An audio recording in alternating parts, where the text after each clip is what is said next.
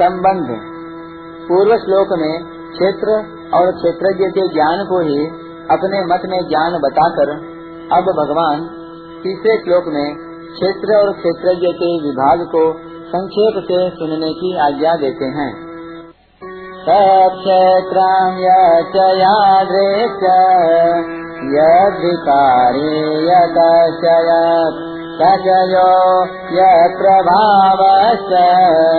तत्समादेन मे शृणु वह क्षेत्र जो है, जैसा है, जिन विकारों वाला है, और जिससे जो पैदा हुआ है, तथा वह क्षेत्रज्ञ भी जो है, और जिस प्रभाव वाला है, वह सब संक्षेप में मेरे से सुन।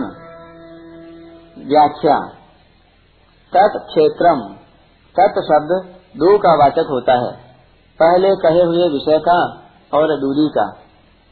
इसी अध्याय के पहले श्लोक में, जिसको इदम पद से कहा गया है, उसी को यहाँ तत्पद से कहा है। क्षेत्र सब देश में नहीं है, सब काल में नहीं है, और अभी भी प्रतिक्षण अभाव में जा रहा है।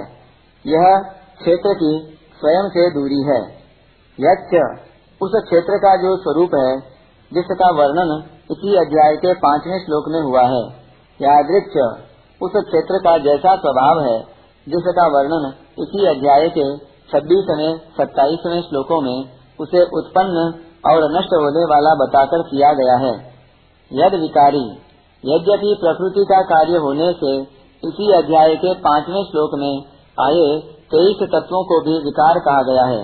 तथापि यहाँ उपयुक्त पद से क्षेत्र क्षेत्रज्ञ के माने हुए संबंध के कारण क्षेत्र में उत्पन्न होने वाले इच्छा द्वेष आदि विकारों को ही विकार कहा गया है, जिनका वर्णन छठे श्लोक में हुआ है।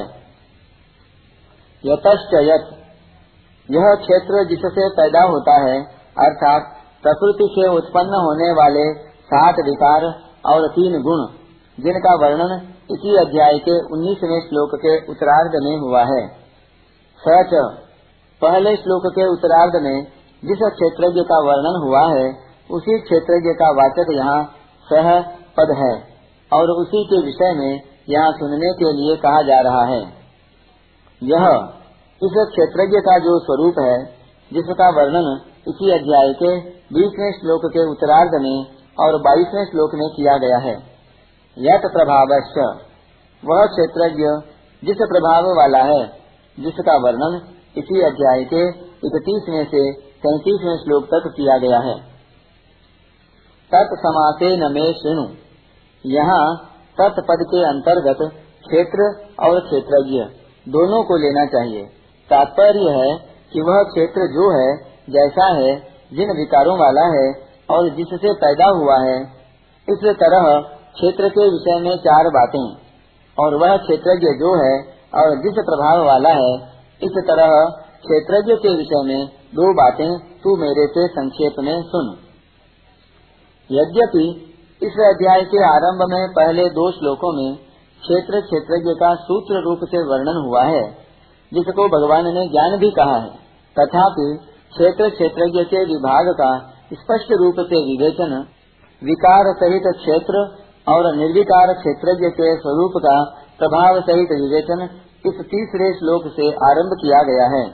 इसलिए भगवान इसको सावधान होकर सुनने की आज्ञा देते हैं। इस श्लोक में भगवान ने क्षेत्र के विषय में तो चार बातें सुनने की आज्ञा दी है, पर क्षेत्रज्ञ के विषय में केवल दो बातें स्वरूप और प्रभाव ही सुनने की आज्ञा दी है। इससे यह शंका हो सकती है कि क्षेत्र का प्रभाव भी क्यों नहीं कहा गया, और साथ ही क्षेत्रज्ञ के स्वभाव, विकार और जिससे जो पैदा हुआ, इन विषयों पर भी क्यों नहीं कहा गया? इसका समाधान यह है कि एक क्षण भी एक रूप में स्थिर न रहने वाले क्षेत्र का प्रभाव हो ही क्या सकता है? प्रकृतिस्थ पुरुष के अंतकरण में, अर्थात संसारी पुरुष के अंतकरण में धन आदि जड़ पदार्थों का महत्व रहता है।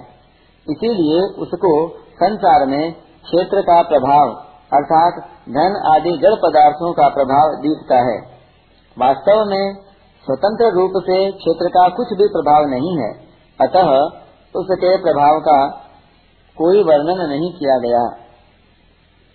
क्षेत्रज्ञ का स्वरूप उत्पत्ति विनाश रहित है, इसलिए उसका स्वभाव भी उत्पत्ति विनाश रहित है। अतः भगवान ने उसके स्वभाव का अलग से वर्णन न करके स्वरूप के अंतर्गत ही कर दिया। क्षेत्र के साथ अपना संबंध मानने के कारण ही क्षेत्रज्ञ में इच्छा, द्वेष आदि विकारों की प्रतीति होती है। अन्यथा क्षेत्रज्ञ स्वरूपतः सर्वथा निर्विकार ही। है अतः निर्विकार क्षेत्रज्ञ के विकारों का वर्णन संभव ही नहीं। क्षेत्रज्ञ अद्वितीय, अनादि और नित्य है। अतः इसके विषय में कौन किस से पैदा हुआ, यह प्रश्न ही नहीं बनता। परिशिष्ट भाव। भगवान के द्वारा तत् समासेन में श्रीणु। कहने का तात्पर्य है कि साधक के लिए ज़्यादा जानने की ज़रूरत नहीं है। ज़्यादा जानने में समय तो ज़्यादा खर्च होगा, पर साधन कम होगा।